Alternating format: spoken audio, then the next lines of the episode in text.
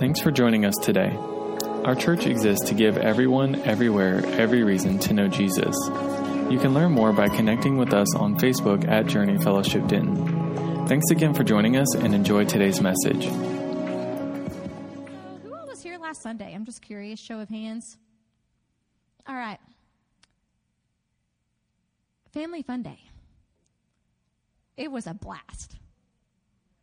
And it's one of those, it starts off really hectic and chaotic. Personally, for me, I'm trying to make sure that we get the delivery scheduled and that everybody's where they need to be. And I'm kind of running around like a chicken with my head cut off. And I'm kind of like, oh, goodness. And we had just done fair parking, so part of me was like, oh, I'm tired. But then as soon as church let out and those kids went running for that slide, the smiles on their faces made it all absolutely worth it. Now, some of you, you were actually really smart and you stayed inside where the air conditioner was. Yeah, I didn't get to do that. So let me just paint a picture for all of you of what was going on outside. We had this bubble foam truck come and throw a foam party. And it was all like fine. It stayed in this one little spot, but it was a little windy that day. So when the wind picked up, there was just foam flying in the sky everywhere. And then we had little kids. Heidi was definitely one of them, just jumping into the foam. She got so far in there, I lost her for a little bit. I'm like, I hope she's still in there. She's, she was good. And then there was axe throwing, foam, axes. But let me tell you, I was laughing. If there's ever an uprising of any sort, our kids are going to be able to hold their own. Sweet little Callie, who's four years old, literally sat there and watched her pick up an axe, not even looking, and just went, and it hit the bullseye. Wearing her cute little unicorn swimsuit, just, and just, yeah. You don't mess with our kids. I mean, right. Hmm. It was so much fun. And then there was the slide that was taller than the building. I honestly do not know how that thing was still upright by the end of the day. If any of you were outside watching what our kids were doing to that thing, I was like, I hope we have an insurance policy on this because, Les, we might have been buying that slide because it, it was pretty intense. But my favorite part about Family Fun Day was just watching everybody be together. I love whenever you can have people from every different background, every different age, just come together and, and do life together. They're sharing our stories, sharing food. And all I could think about is if only everyone could see church like this a community of people getting together and living life together. But unfortunately, that's not how most people view church nowadays. Uh, I came across an article the other day, and one pastor, he said it like this. He said, if you look at the church today, for most people, it can be summed up into four categories. Number one, it's a gas station. They come in once a week when their spiritual tank is running low, and they fill up. But they won't do too much during the week because they don't want to uh, avoid a midweek fill up. I've seen the gas prices. I try to do that myself. But spiritually, they won't share because they don't want to have to fill up again. It has to last them until Sunday. Number two, you have people that think of it as a Cinemark. It's a place of entertainment. They can come in for an hour, drink their coffee, sit in a comfortable seat, go to a concert, hear a message, and disconnect from their lives. It's a clean and safe environment for them and their family. The church offers programs for children and teens and takes away the parents' responsibility to teach their kid about Christ. They leave their problems at the door, and with a smile on their face, they leave feeling better than when they came. The third one is they treat church like a pharmacy. They come in when they're sick and when they're hurting.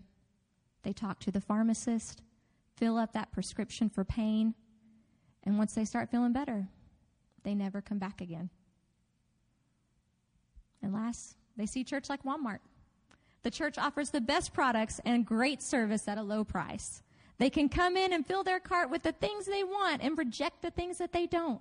They even can check themselves out on the way without any accountability at all. Here's the deal those four things aren't necessarily bad, right? Everybody starts to come to church for one of those reasons. But at some point, we have to stop coming to church and become the church.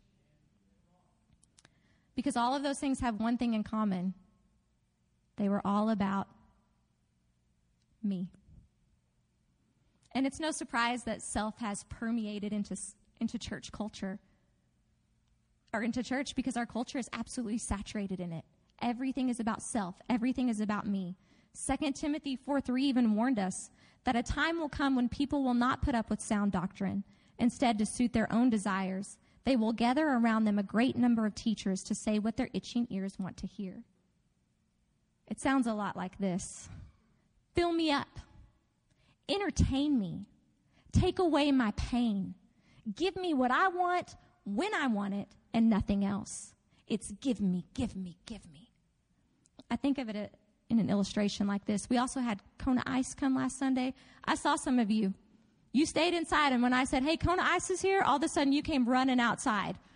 You were totally okay with getting in the 100 degree heat then. Oh, okay, I'll come for Kona Ice. But Kona Ice has this truck, and along it is a trailer. And the trailer has all these different flavors of syrup. My son is not allowed to have dye. At one point, we look over there. And he said, Well, wasn't that big of a deal? I got wedding cake and it wasn't red. But we treat the church like that. You get under the syrup. Oh, yeah, cherry. I want cherry. I want cherry. Oh, when I get my feel, hold on, let me let me scoot over to grape. Oh, oh grape's good. Oh, you know what? I think I want orange. It's like we treat church like this buffet. Oh, you got that program that can fix this for me? Okay, I'm going to go there. Oh, wait, you're telling me I need to change my life a little bit?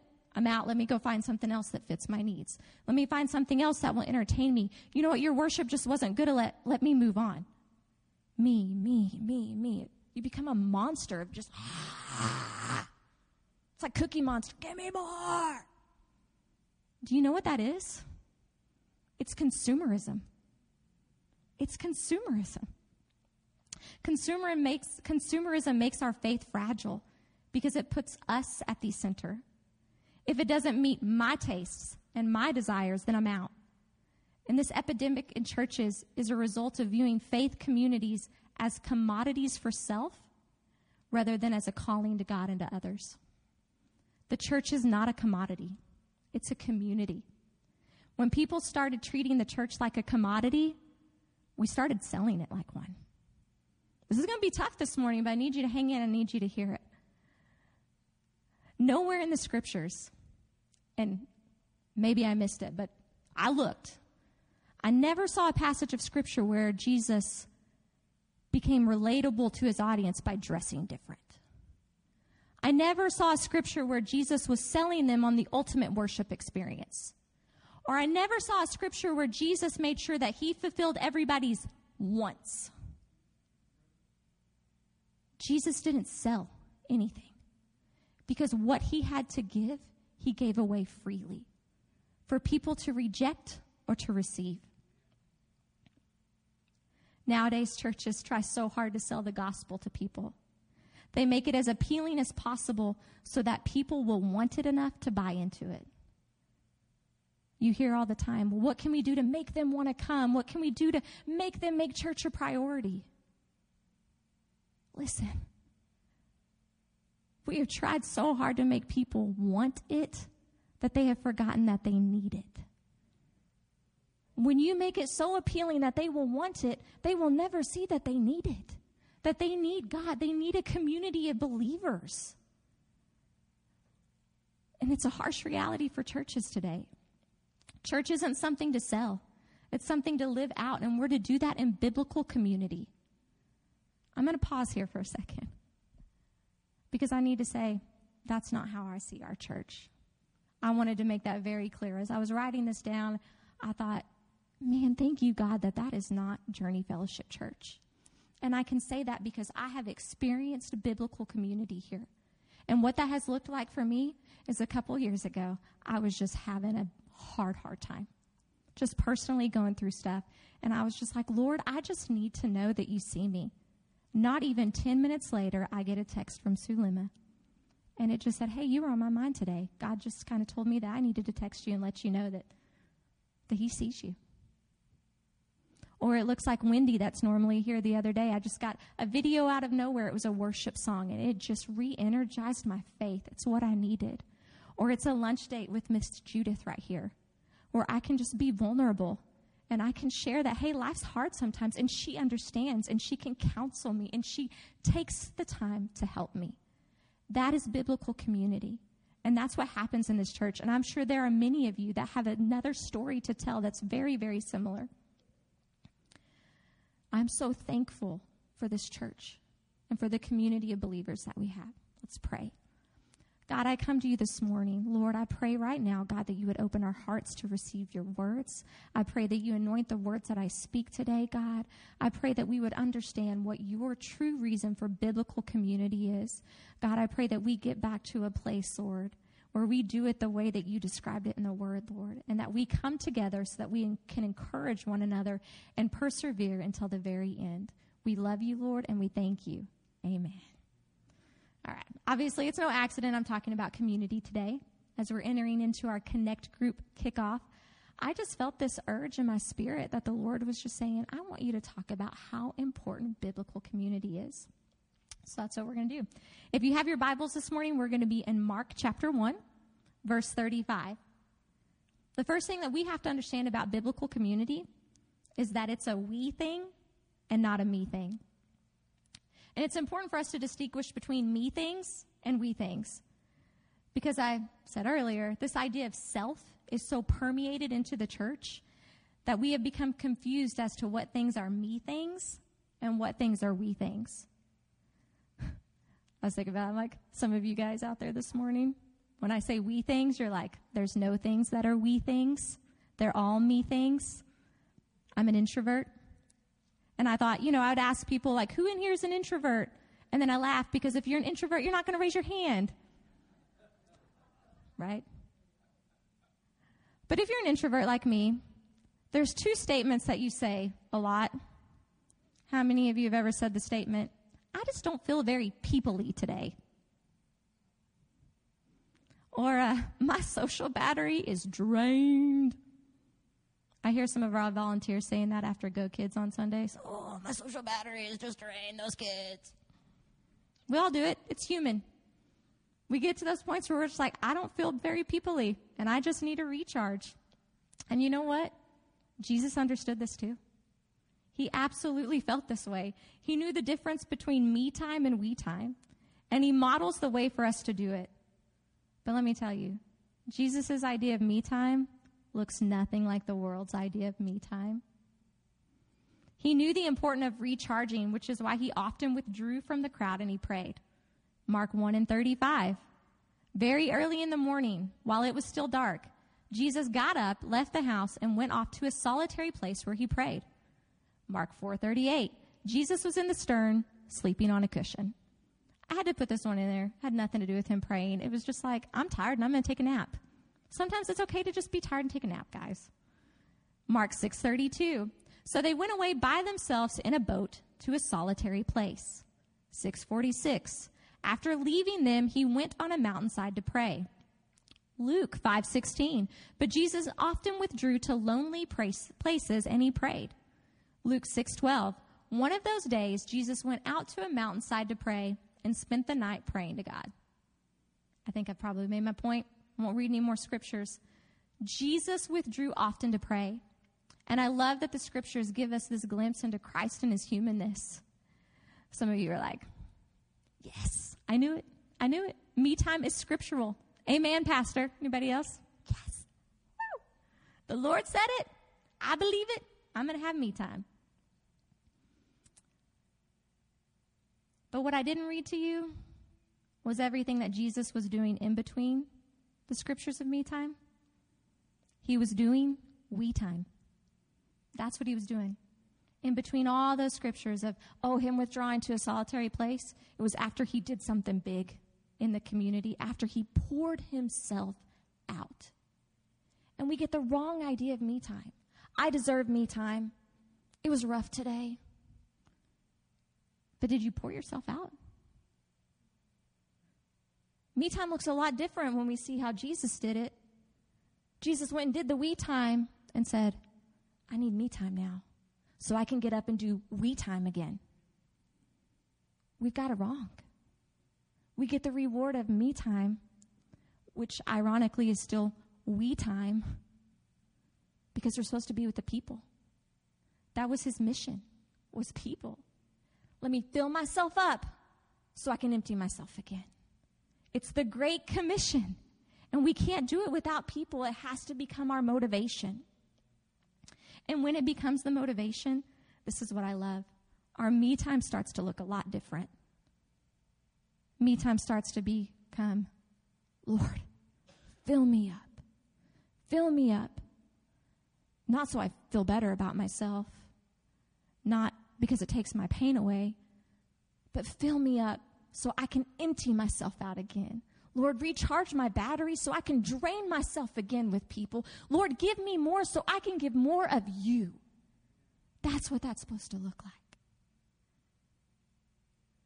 Biblical community, pouring ourselves out again and again and again. He knew emptying himself was worth it because that was the mission. Like Jesus, we're to view relationships and community as a calling rather than as a commodity because we're not meant to be consumers. We're meant to be like Jesus. And he calls us to participate in community that is centered around him, not around us. Because we're created for community. This is why too much me time is a problem. God never intended for us to do life alone. Did you know that the first crisis in the Bible was not Adam and Eve's sin? It was man's aloneness. We're going to look at creation, the creation story in two different chapters. We're going to start in Genesis 2. This is a more detailed account of creation. He created man from dust of the ground and he breathed life into him. And it was just God and man until verse 18. And God says, It is not good for man to be what? Alone.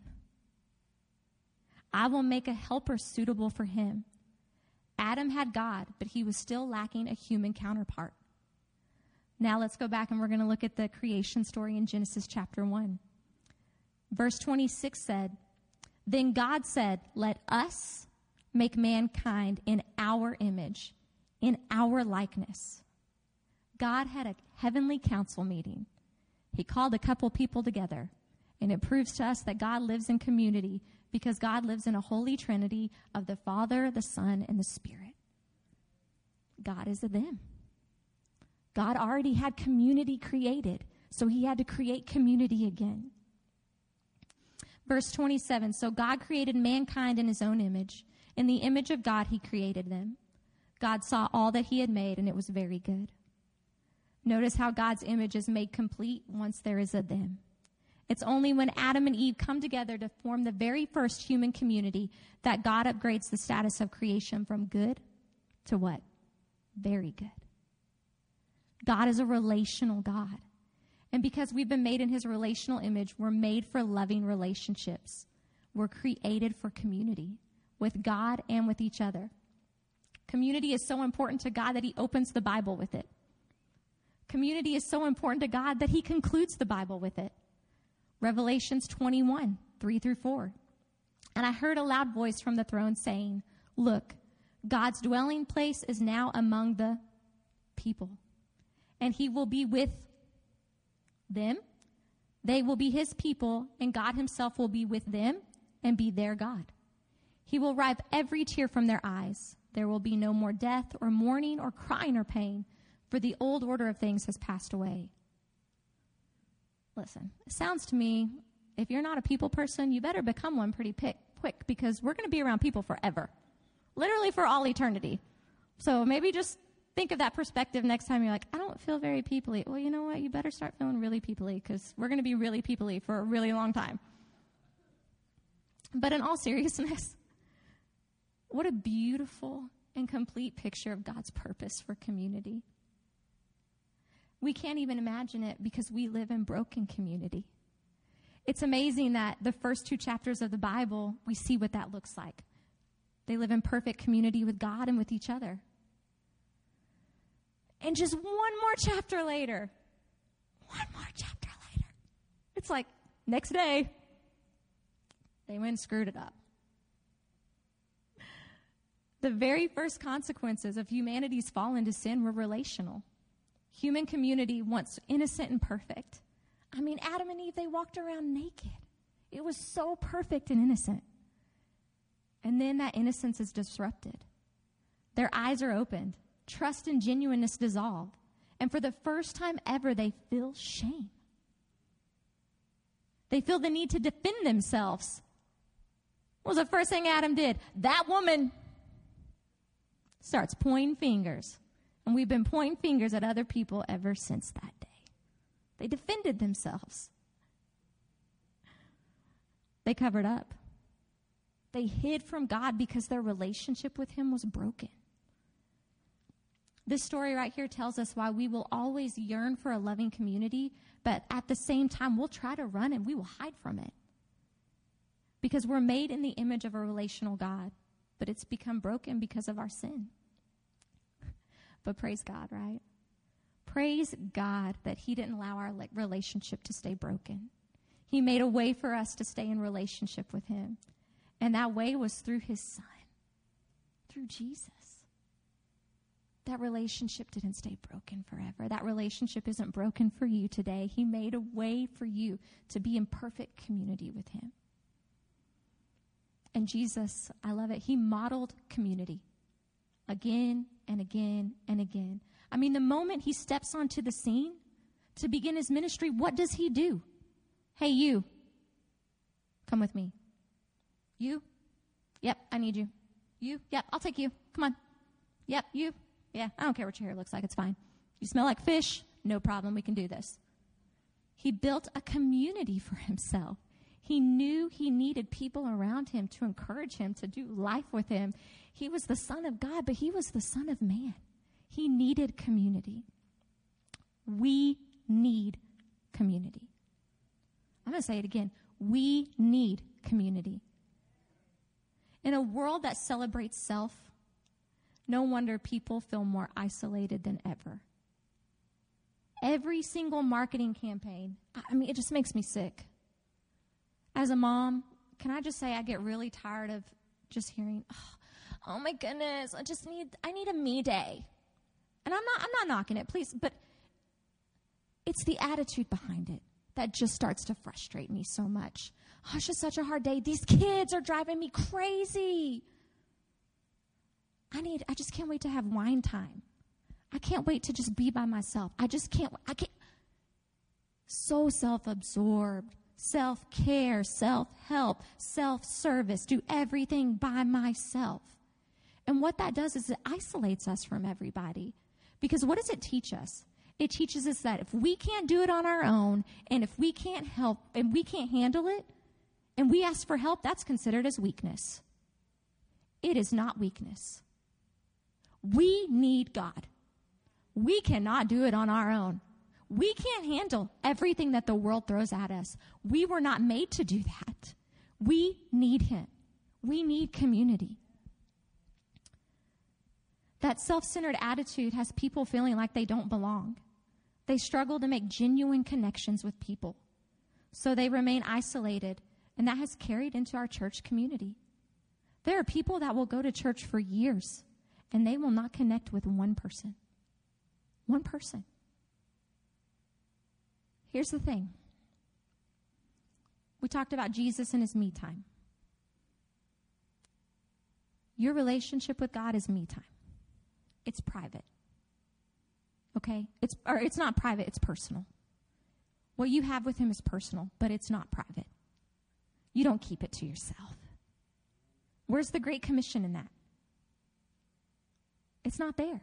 It can be personal, absolutely. What you are talking to God about, that's personal. But the fact that He changed your life, that's not private. That's something that you should want to shout to the rooftops. They should see that your life has been transformed. When you have me time, you should come out looking different. It should transform you. We can't keep it to ourselves. Biblical community, people treat it like it's some bonus to their faith, like it's an extra scene at the end of the movie. Like, oh, I don't need it, but you know, if I have it, that's cool. No, It is essential to your faith. Okay, show of hands. Who in here has been camping before? Okay, quite a few of you. All right. You may not agree with me, but I believe that the best part about camping is sitting around the campfire. Right? Yes. It's totally worth your hair to smell like smoke afterwards for days. Because normally around the campfire, you get to roast some marshmallows, get to do a hot dog, sing some songs, hang out. It just feels good. It's a little cold outside. You got your hoodie on. Sorry, guys. I think I'm just ready for fall. I'm so ready for fall. this is crazy. It's September. Let's go. But if you've ever went camping and you're hanging around the campfire, if you're the last person to go to bed, what is your job? Put the fire out. And if you've ever put the fire out, you'll notice there's always a little flame that stays. There's embers. And if you waited for the embers to go out, you'd never go to bed. Because embers can last forever. And that's the thing about embers. When they stay close together, they stay hot. But if I were to, not with my hand, but if I were to take one of those embers and throw it out of the fire, it would cool off pretty quick. Because it's not made to be alone. You get where I'm going with this? Yeah. We're like embers. When we're together, we're stronger. We keep each other lit. But if you start to isolate yourself, I don't want their flame to touch me. They're just a little too much for me right now. I'm just going to take it back. You start to cool down. And you'll just keep keep going. A little bit more, a little bit more. Just like those embers. We are better together. We were made to be a community.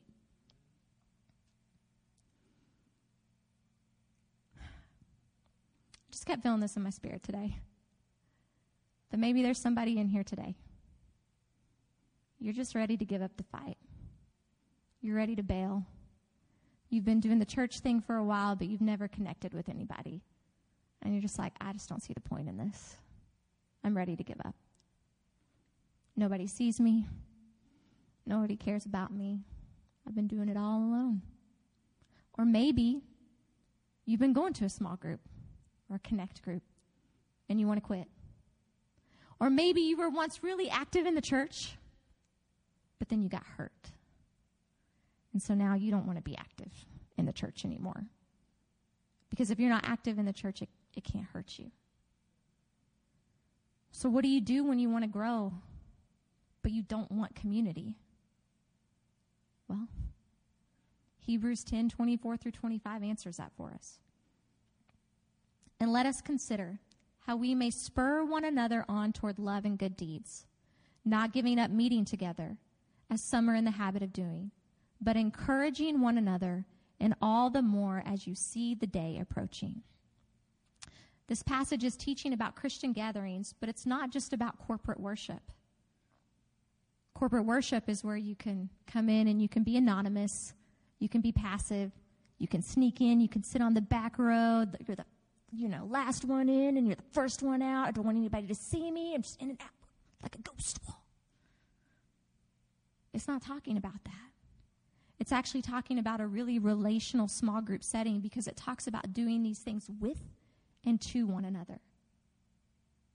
You can come to church and your life may never intersect with somebody. That's not how God intended for it to be. The first thing that this verse tells us to do is to consider. Consider. That's, that's the verb there is to consider. That means to stop and think carefully before making a decision. Another way you could say it is, what would happen if? What would happen if I considered somebody else? What would happen if, as I'm walking in this life, I stopped and I didn't just think about me? But most of us don't do that because it's not natural. What's a, who's the first person that you look for when you see a picture of yourself in a group of people? You look for yourself. Like, oh, hey, I wonder what I look like. Does my hair look okay? That's what we do. But what if we stopped and considered not what we can gain for other pe- from other people, but what we could give to other people. How could my life, my story, my testimony, how could that change somebody else's life? Something to consider. It goes on to say, consider how we may spur another on toward love and good deeds. Another translation says provoke, and I really like this. If you grew up in the South, like me, and you were a troublemaker, like me, my mom often said the phrase, don't provoke your sister. Nobody else? You were all good kids? Whatever. If you have a brother or a sister, you know their weak spot and you look for it and you just poke at it. Just nah, nah, nah, nah, nah, nah, nah. Provoke. It literally means get a rise out of somebody. God telling us to get a rise out of people. Provoke them. My husband would probably say this is one of my greatest spiritual gifts. He's like, You are really good at provoking me, woman. Some of you, come on. You have the spiritual gift of provoking too. Now you know that it's biblical and it's okay. No. but honestly, provoke here actually means to call them forward. It's a discipleship community that's not afraid to show a little tough love. We need a little tough love sometimes. Not to bring each other down, no, to build each other up. Because, like I said, we all have weak spots. It's a blind spot.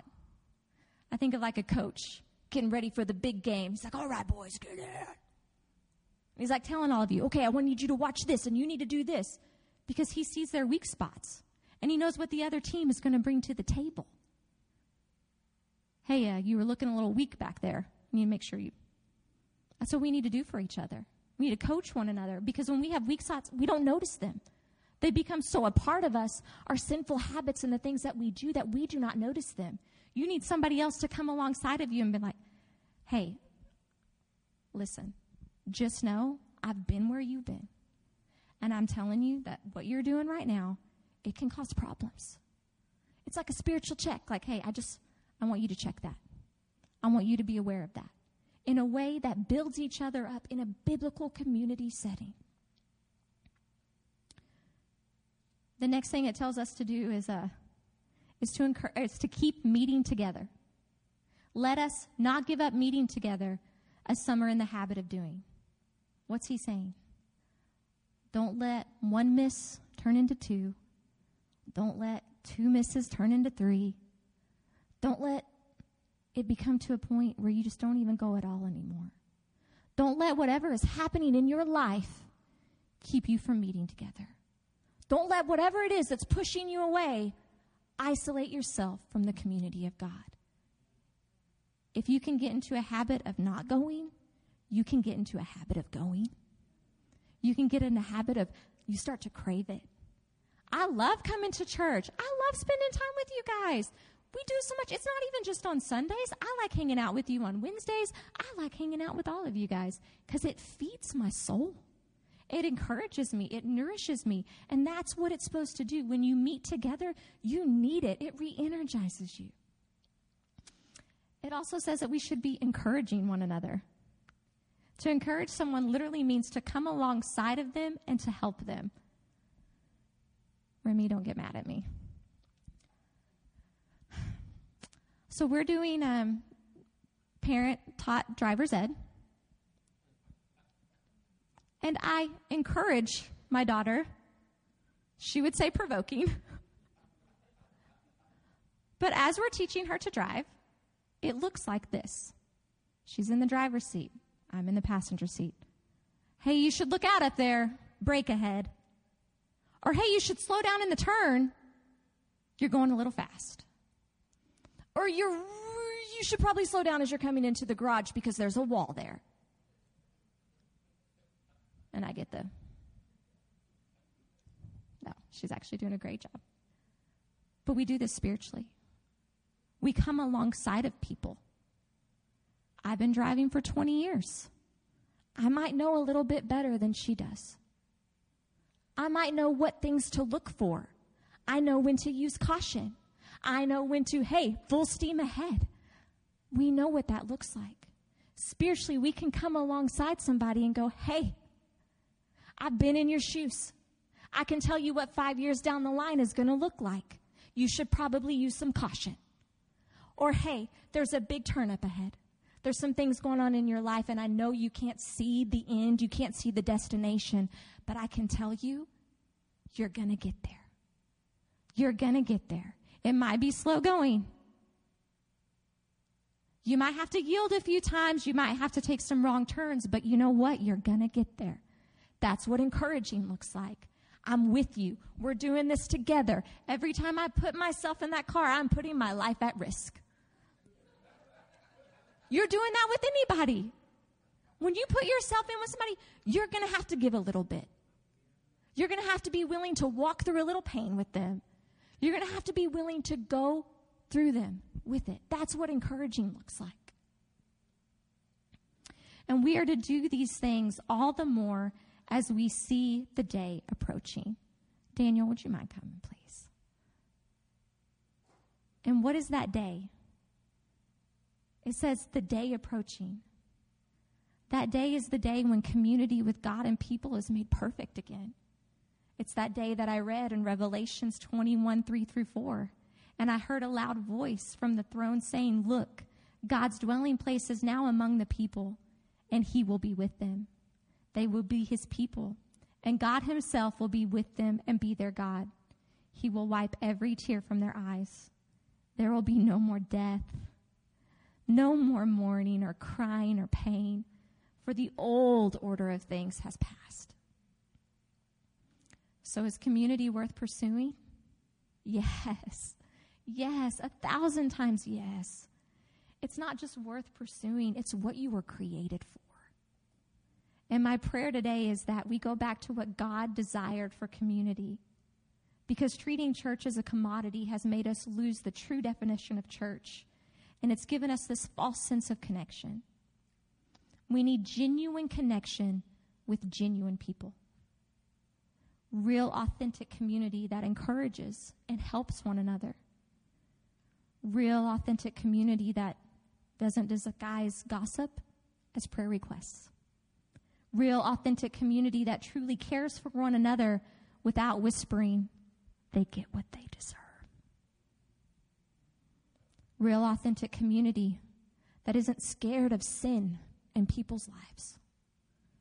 Real, authentic community that isn't afraid to get in there and get dirty, cleaning up a mess in someone else's life. I wanted to share with you a vision that I had two weeks ago. I was in my prayer time Tuesday morning up here and just praying over some things that we're going through, some personal matters. And God just gave me this vision of a man sitting all alone in his recliner, just sitting there staring at the wall, feeling like nobody loves him, like he'll never get out of the addiction he's in. He'll never be able to change. He's just all alone, just sitting there. And then it changed. And outside of the door, it was like being in this hotel. And if you've ever stayed in a hotel, there's a little sign that you can put on the door. And the sign on the door said, Please do not disturb. And in the vision, there was Jesus pushing the cleaning cart. And he stops by that door every single day, waiting for them to flip the sign. You can come in. You can clean my room. And he just looks every day. Passes by, mm, not ready yet. The next day, I'm passed by again, not ready yet. Just waiting to go in there and clean up the mess of this person's life. It broke my heart. Because I think there are so many times that we are scared to tackle mess in people's lives. What does it look like to just go in and find somebody and help them clean up?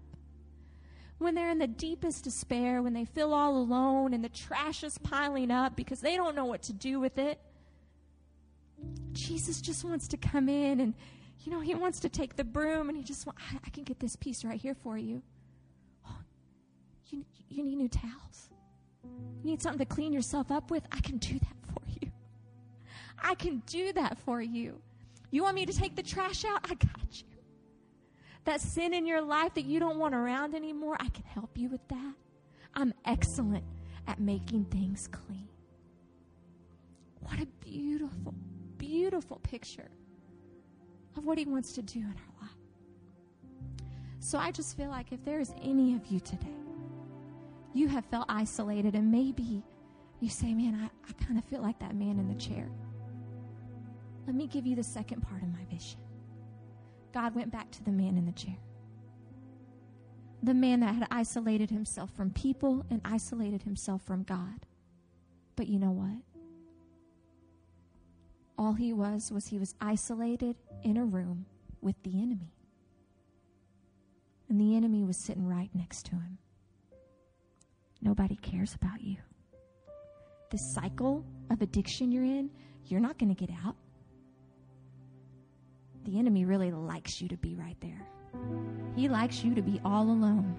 It makes you so vulnerable to his lies when there's not somebody right there next to you speaking truth. Just sitting there acting like this person's best friend. But you know what? You're not alone. You're not alone because what you can't see is on the other side of that door is Jesus. Is Jesus. And he wants to come in and he wants to kick the enemy out. And he wants to say those lies that he, the enemy has been telling you. oh no, I see you. I know you. I love you. I can make something out of the mess that is your life. And I want to do it. All you have to do this morning is get up and open the door. You'll bow your heads this morning, every eye closed, I just want to be respectful of this moment. If there is anybody, if that just hits you this morning, if you're like, I just feel like that man in the chair, I feel all alone. I've isolated myself from people that love me. I have isolated myself from the community that I know I need to be involved in. And I'm tired of feeling alone. If that's you this morning, just raise your hand and you can put it right back down. Thank you. Thank you. I see your hands. I see your hands. If there's anybody else, if there's anybody else, thank you, Jesus. I'm going to ask you this morning if that is you, and I know this is a hard ask, it's hard, but I'm asking you to get up this morning, open the door, and I want you to do that by coming forward. Would you come forward this morning? If you raised your hand, would you come forward? I want everybody that raised their hand to have an opportunity to see what it is like to have a group of biblical community to come around you, to pray for you, and encourage you. If you raised your hand this morning, please come forward. Please come forward this morning. Thank you. Thank you for coming forward.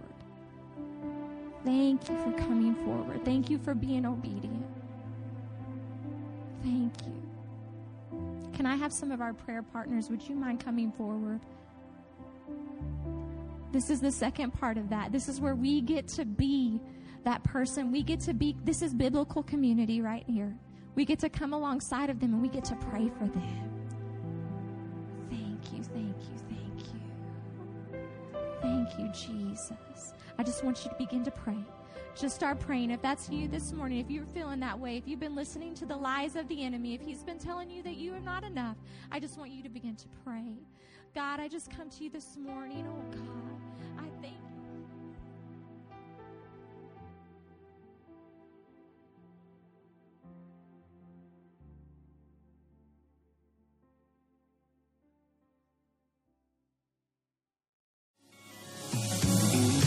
Thanks for listening to this message.